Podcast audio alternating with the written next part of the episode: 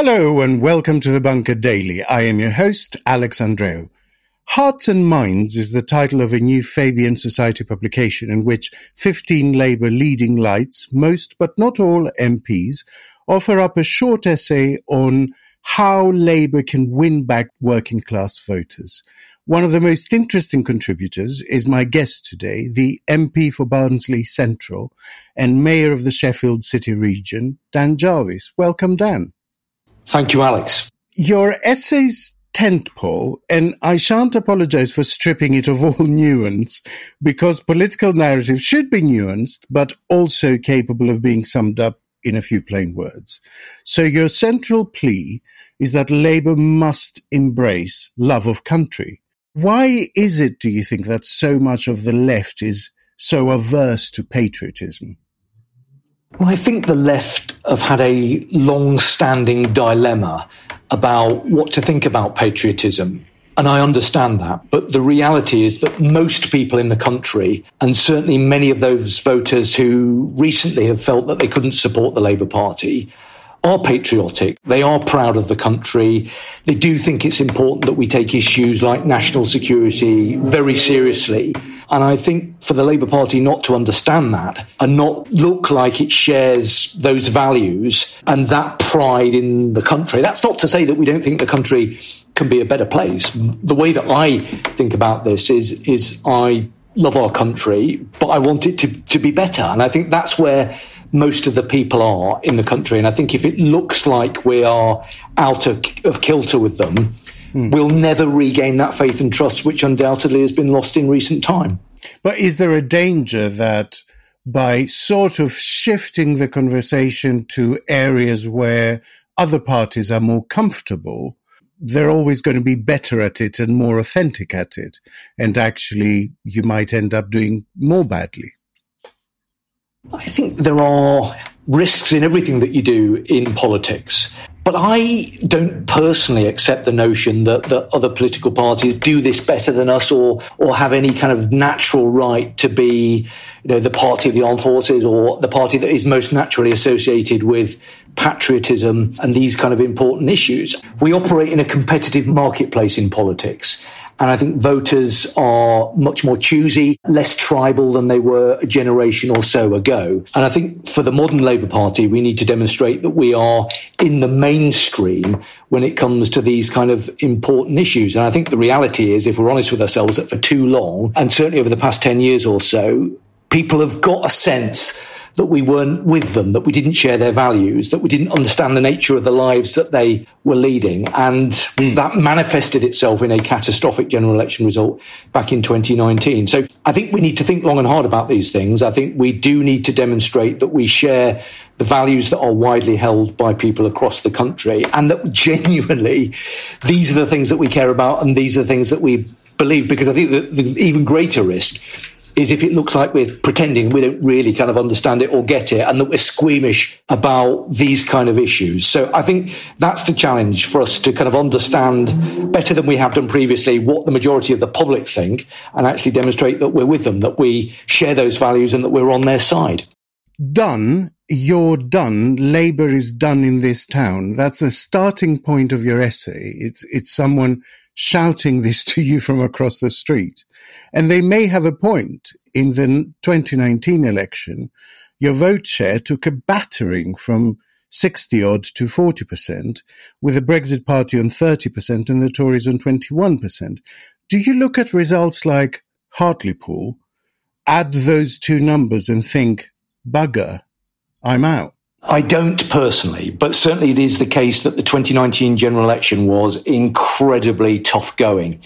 I remember on numerous occasions I prepared myself for a physical altercation. Such was the level of anger that we were encountering from people on the doorstep. So, yes, that was an incredibly tough period of time as we kind of battled our way through the winter election. You know, I think that, that there are still some signs to be reasonably optimistic about the future look at the mayors that we've got around the country. So in the recent mayoral elections, yes, we retained every single Labour mayor that stood for election. So it isn't all doom and gloom. We certainly have got massive challenges and we've got a huge mountain to climb.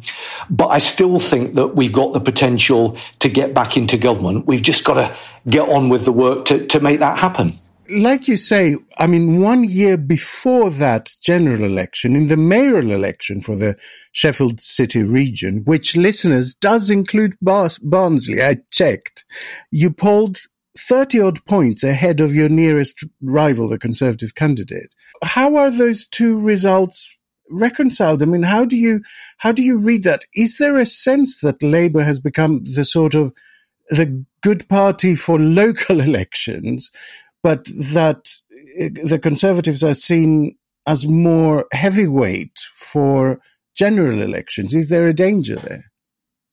I think if you look at the recent election results, they tended to favour the incumbent. So in England, the Conservative Party were the recipients of that.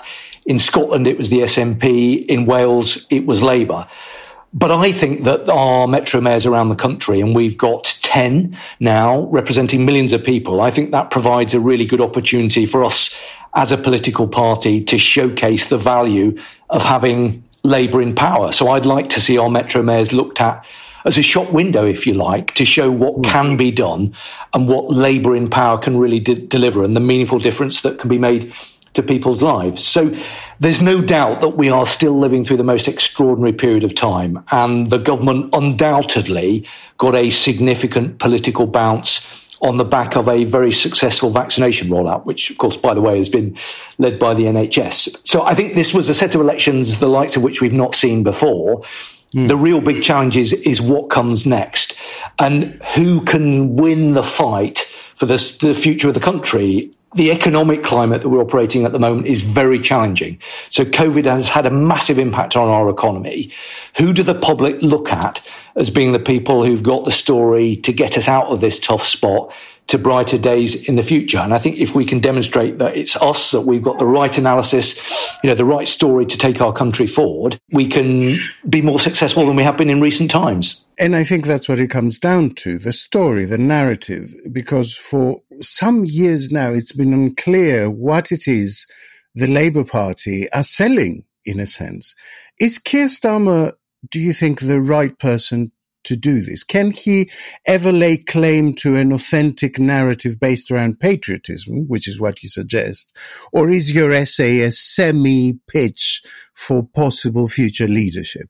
no, it, it, honestly, it, it isn't. And I genuinely think that Keir can be and will be the person who, who leads this process. I think it's worth just saying that in a hundred or more years of the Labour Party, nobody, nobody has inherited a more difficult set of circumstances than Keir Starmer did.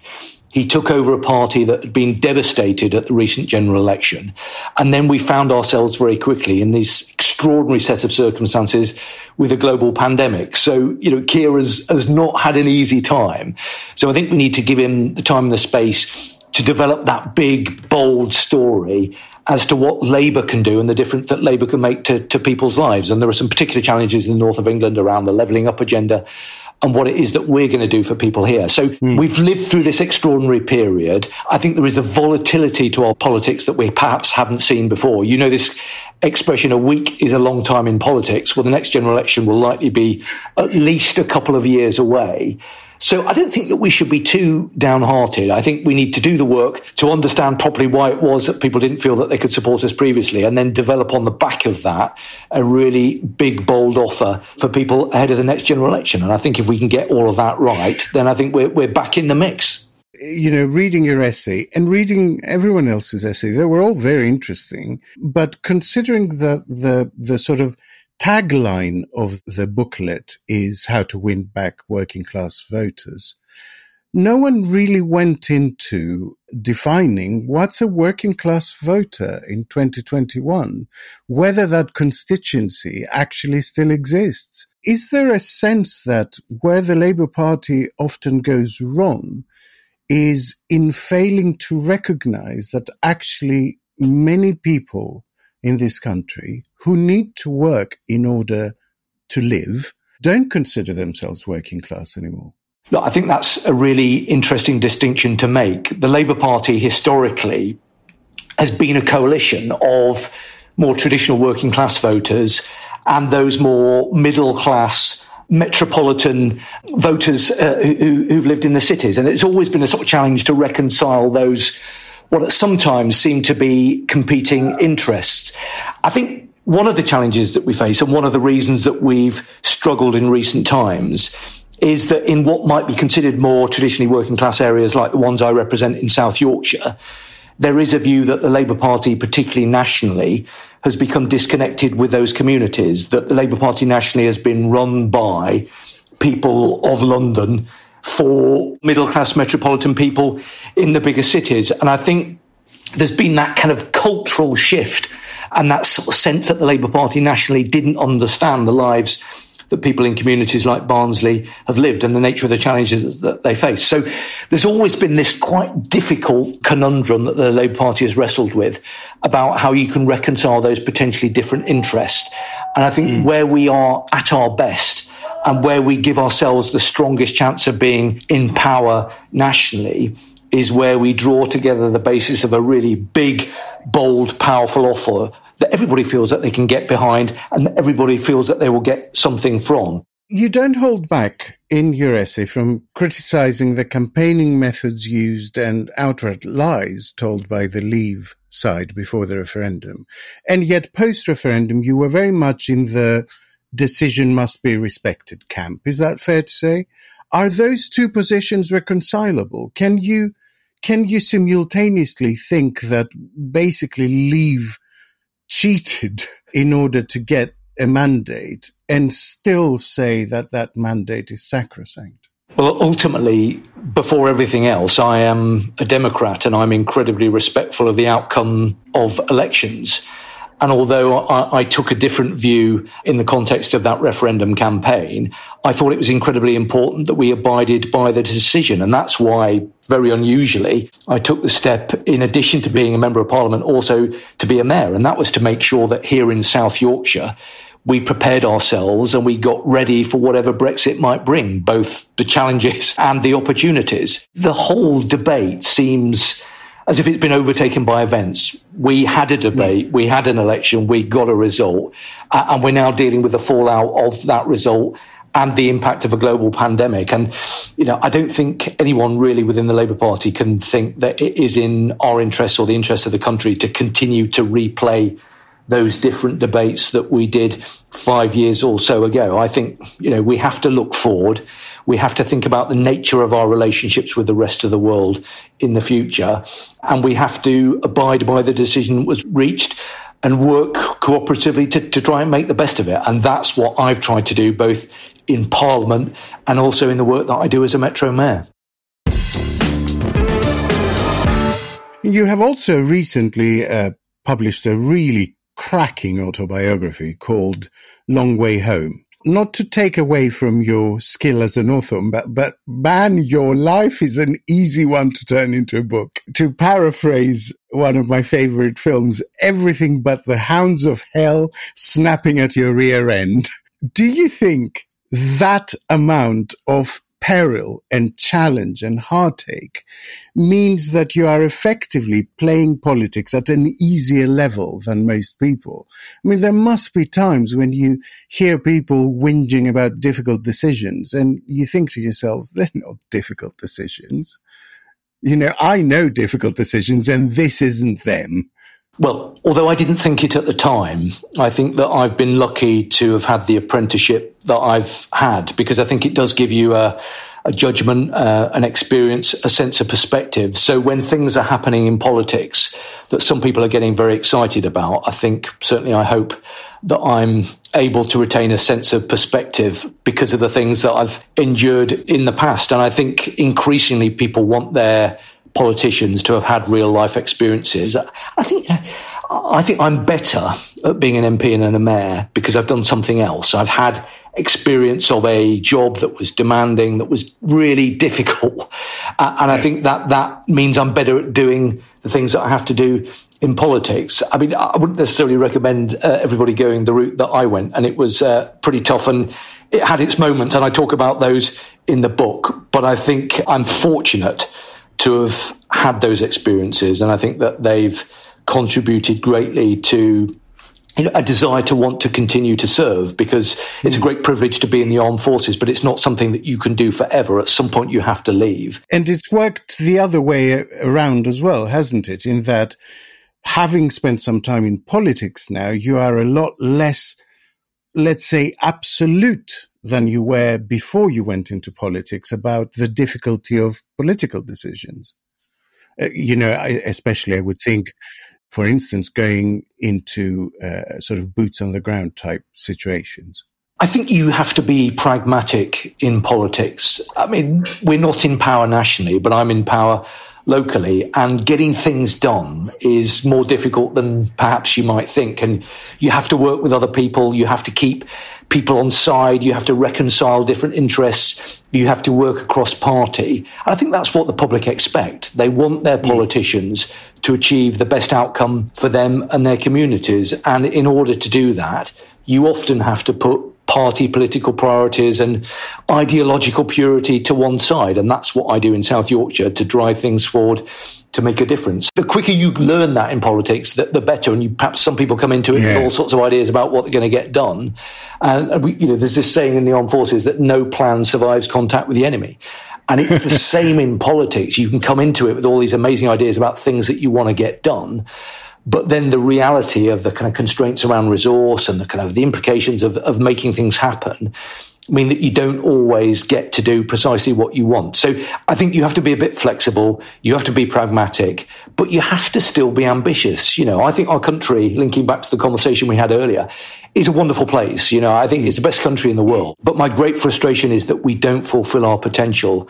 And I think as we come out of this pandemic, there is a really once in a generation opportunity to do things differently and better in the future. And I desperately hope that we won't miss out on that opportunity. I understand you once, before going into politics as an officer, had to accompany Tony Blair on a helicopter ride and managed to get him lost. Misplacing the prime minister is quite a claim to fame, isn't it? It, it, wasn't a particularly happy moment. Yes, I sort of lost him in, in, in, a dark, muddy wood somewhere. And it was because it was my first day in a new job. So we've all started new jobs and kind of experienced pitfalls, but mine was getting lost with, with the Prime Minister. But to be fair to him, he was, he was pretty good about it. And I eventually got him to the right place popped him on a on a helicopter, uh, and, and off, off he went, and, and we went on, on on to the next thing. But yes, that was um, back in 1999 in Kosovo. It seems a long time ago now, though. At one point, you describe how when you were in places like Helmand, you worried about your family at home. And when you were back here on leave, you worried about your unit. And th- this spoke to me in a really profound way because I think you were describing something that I call the migrant state uh, which you know people like me who are immigrants understand, of more than one place being home, but not quite. Of always missing someone, always worrying about people somewhere else, always unpacking or packing a suitcase of a you know a heart split in two pieces.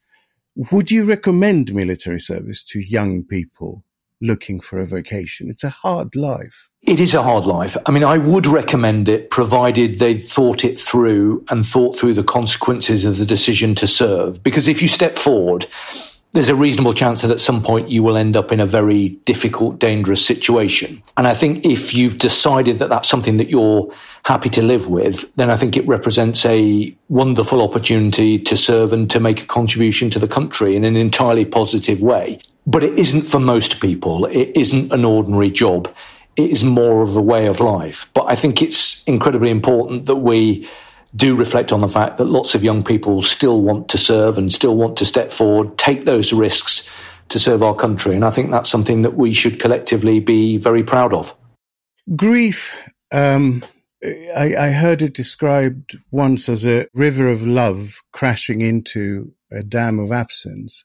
You lost your first wife, Caroline to cancer, and you talk about how the fact you had two little kids was actually strangely helpful in that you got lost in the routine of looking after them.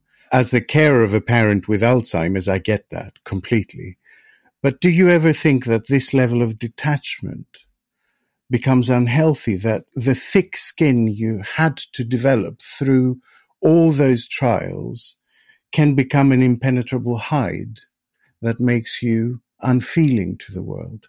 I talk a lot in the book about grief and the way that I tried to cope with it. I think everybody has to find their own way through the fog of grief. I don't think that there is a template way of doing it. And people just have to try and work their way through this incredibly difficult, painful experience. I think when I lost my wife to cancer, and that was something that I'd never expected that I would have to kind of face that kind of situation. I think that I threw myself into looking after my small children. It was terribly difficult for them. And I think that that provided something of a distraction grief it is the most terrible thing and i know it's it's a terrible cliche to say that time is a great healer but it is and mm. as time passes you are better able to function and you are better able to kind of perform those normal kind of things that sometimes amidst the worst of grief you're just not able to do but i just thought that i had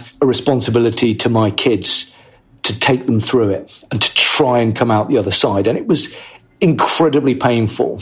And I always thought that if I was going to write this book, I was going to do it properly and I was going to be utterly honest. And I am. I'm utterly honest about how awful it was. But I've tried to do it in a positive and constructive way, which talks about my journey through that fog of grief and how somehow I was able to come out of it the other side and I was able mm. to see brighter days. it's been incredibly heartwarming the number of people who've read it and said it's been helpful and it's helped them deal with those kind of experiences. I really hope that it will inform other people's journey out of the fog of grief because hmm. at any one time there are lots of people dealing with really difficult situations and it sounds like you are as well. And my, my, my sympathy goes to you because I can only imagine how tough that is. But what I hope that I show in look, the book is that the, there, there is a way through it the Japanese have a thing called kintsugi, which is when pottery breaks, you don't throw it away, you mend it with gold. Um, you you make it into an even more beautiful thing than it used to be after it's broken. And it, it seems to me that reading about, you know, the fact that you you were lucky enough to meet someone else that you fell in love with, she has been brilliant with your kids from uh, uh, Caroline Rachel, that is your your current wife, and and that you now have a child together, and your other kids love their sort of half uh, sibling. It seems to me that you've managed to take the, that broken pot and cobble it back together with gold and make it even more beautiful than it was before. I found the book deeply affecting. I mean, I, I highly recommend it. I don't want to say too much about it because I want people to go out there and read it. But I have to mention Jo Cox, who was not just a fellow Yorkshire MP, but a friend of yours. And, and you describe the heartbreak of her death with such unbearable plainness. And then you jump forward to being locked inside the chamber during the Westminster Bridge attack and wondering what on earth is going on? Because the whole point of making the life change you had made was that you would be doing a hard job in public service, but at least people wouldn't be shooting at you. And here are people shooting at you. Only you're unarmed and in civies. Have you had cause to re-examine that choice of leaving what you thought was one thing for another thing and ending up in a situation where again you find yourself in peril and physical confrontation occasionally? Well, in the book, I talked about the impact that losing friends and people I'd served very closely alongside had had on me. And I think that I made the assumption, mistaken as it proved to be, that when I left the army, that I'd left all of that behind. And uh, Jo Cox, um, and she's been on my mind a lot recently because I'm working very closely with her sister in Batley and Spen, where there's a by-election taking yeah. place. She was a very special and wonderful person, and I, I'd got to know her quite well. And just the shock of what happened was just just terrible. It was just an awful thing that happened. And I just hadn't seen it coming. When you're in Afghanistan, when you're facing that threat on a daily basis, horrible things happen, but they don't come as a surprise because they're happening the whole time. So I think to an extent, you're conditioned by your environment to expect the worst to happen. And then when it does, it's, it's always horrendous, hmm. but it's not a massive so surprise. If we circle back to the very beginning of our conversation before we finish, it seems to me this country is not on a good path. I mean, I am an optimistic person at my core, but it seems to me we are uh, turning a dangerous corner. So, circling back to my first question, how can you be a patriot and still criticize the wrongs you see? How can we turn people's love of country into a sort of tough love that says, no, we need to be better? I think it is entirely consistent to love your country, but at the same time, want it to be better. And my great frustration with this country is it doesn't fulfill its potential. I think so much more that we could do to draw out of our people and, and get them to achieve greater things by giving them the opportunities that, that they deserve. I think you're right to say that this is a massive moment for our country, much in the same way that when we came through the, the challenge of the Second World War, there was a real opportunity to do things differently, to build the kind of country that people wanted to see as they came out of that horrific experience at the end of the war. And I think similarly now, there's a really important moment to think about what's taken place and how we can seek to do things in a better way in the future. I hope we don't squander that moment. And I hope that we don't miss this opportunity to build a better, brighter country for, for the longer term. Because, you know, I think there is now just a once in a generation opportunity to, to, to build on the pandemic and to invest in our people and to kind of unlock the potential of the country. And I think, you know, that becomes the big political challenge of the next generation, set alongside the challenge of climate change as, as to how we do that. And I think, you know, for the Labour Party, there are real opportunities if we can get that right. But I think the public expect us to come together politically and as a country to, to, to, make the most of these opportunities. And that's what I'll be working to achieve both as a mayor and uh, as a member of parliament. Dan, it was an absolute pleasure to spend half an hour in your company. Thank you for your time and, and for your story. It was my great pleasure. Thank you. You can download Hearts and Minds from the Fabians website, which is at fabians.org.uk, and Dan's action packed memoir and ode to stiff upper lipness, Long Way Home, is out on paperback today. So order your copy online, or even better, support your local bookshop. Don't forget subscribe to, like, and rate our podcast. And if you can spare a few quid, we are on the funding platform Patreon. This is Alex Andreou, deep inside the bunker, saying over and out.